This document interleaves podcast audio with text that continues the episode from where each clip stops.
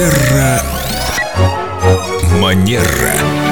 С нами Виктория Катева-Костылева, эксперт по хорошим манерам, практикующий психолог. И сегодня у нас любимая тема Лены Денисовой – забота о себе. Здравствуйте, Виктория. Доброе утро. Я обожаю заботиться о себе, но на это никогда нет времени. Обычно нет времени. Приходится жить по принципу сначала удели время себе, а потом своим делам. А иначе места для себя не останется. Как вы к этому относитесь? Прекрасно отношусь и считаю, что это один из самых действенных способов действительно заботу о себе в свою повседневную жизнь каким-то образом встроить. Потому что то, что не запланировано, как правило, то у нас и не случается. Это касается и встреч с друзьями, и каких-то походов для восстановления своего эмоционального или физического. Ну, то есть, когда мы хотим отдохнуть. Потому что для задач, что у нас всегда приоритет в нашем графике.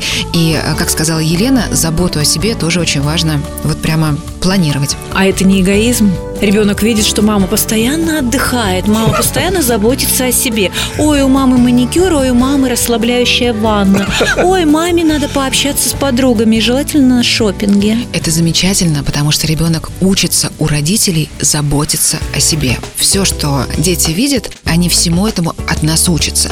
Потому что я знаю большое количество примеров, а в моей практике такое много в рабочей есть, когда люди не разрешают себе отдыхать. И, как правило, это обычно связано с тем, что они а, видели, как их родители не отдыхали. Но тогда было время, такое сложно было отдыхать. Да? А сейчас, когда возможности есть, многие себе этого не позволяют. И огромное чувство вины, когда человек вдруг вечером решил прийти после работы и не домашней уборкой заниматься, а полежать на диване и ничего не делать. Согласитесь, рядом с таким человеком жизнь кажется гармоничнее. Но, может быть, поначалу кажется, что он какой-то замедленный.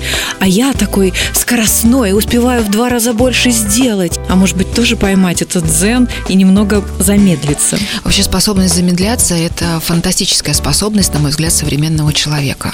Потому что все э, очень сильно ускоряется, но когда мы ускоряемся вместе с этим и не успеваем замедлиться, мы очень многое пропускаем. Например, папы не замечают, как выросли дети, потому что они постоянно были на работе.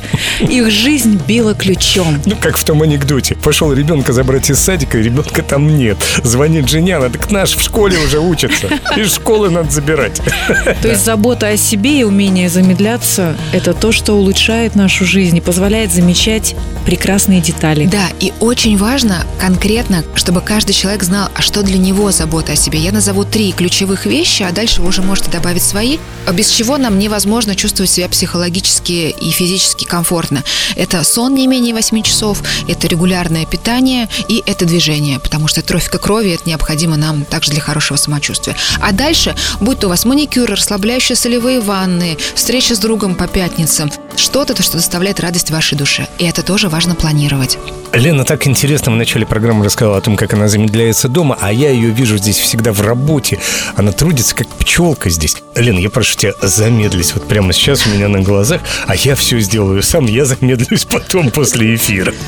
У меня тоже есть свои способы. Между прочим, люди, которые умеют замедляться, действительно, вот другим рядом с ним тоже легче замедляться, что сильно сложнее расслабиться, когда рядом кто-то какой-то вот электровеник, э, пардон за выражение, тысяча одна задача, ты все время находишься в таком напряжении, что еще нужно сделать. Да, товарищи электровеники, не создавайте другим стресс. Замедляемся, замедляемся, замедляемся.